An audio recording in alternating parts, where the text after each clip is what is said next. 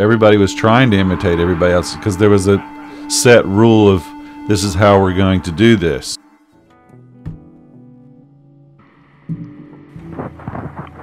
I went to the office that day only to see a sign tacked to the door. I was disappointed. I was confused, bewildered. So I turned to the only man in town who I thought could help.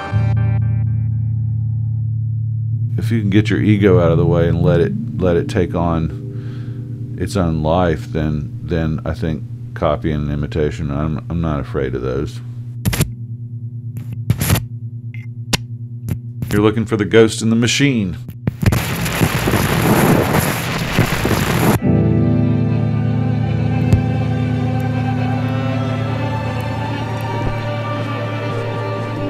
It started off with a film of Disney World. Like these were my personal films of my childhood in Disney World.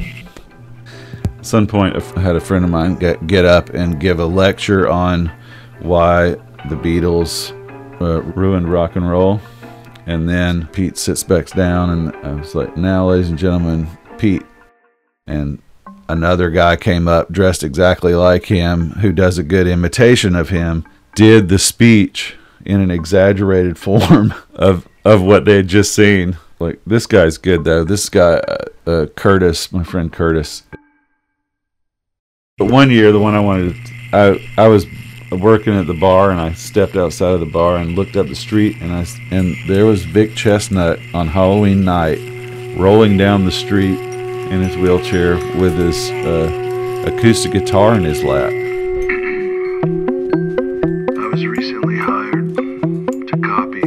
Encyclopedia Britannica. and uh, it was Curtis doing Vic, who he could do. He could do Vic Chesnutt better than Vic Chesnutt.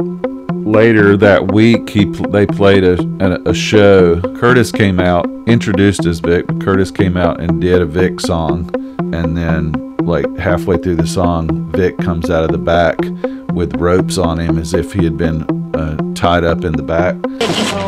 And Vic comes out, and they end up doing the song together. But I swear, Curtis Curtis's version of Vic was what I remember was Curtis's version. Shift.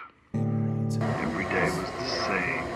and It suited me well. I definitely am a strong believer in stealing. I'm a strong believer in trying to copy something as exactly as you can. And when you go back and compare it to the original thing and the part that didn't quite get that original thing, that part of it is you. think borrowing and stealing from pull from wherever you can pull from. I think copying and imitation is it's a little tricky because copying is is more of what I'm talking about.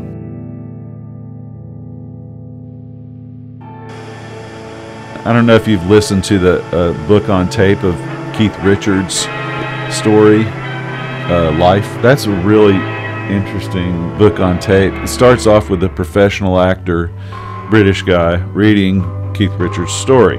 Then, about eight chapters in, Keith Richards reads a chapter of, of his own story.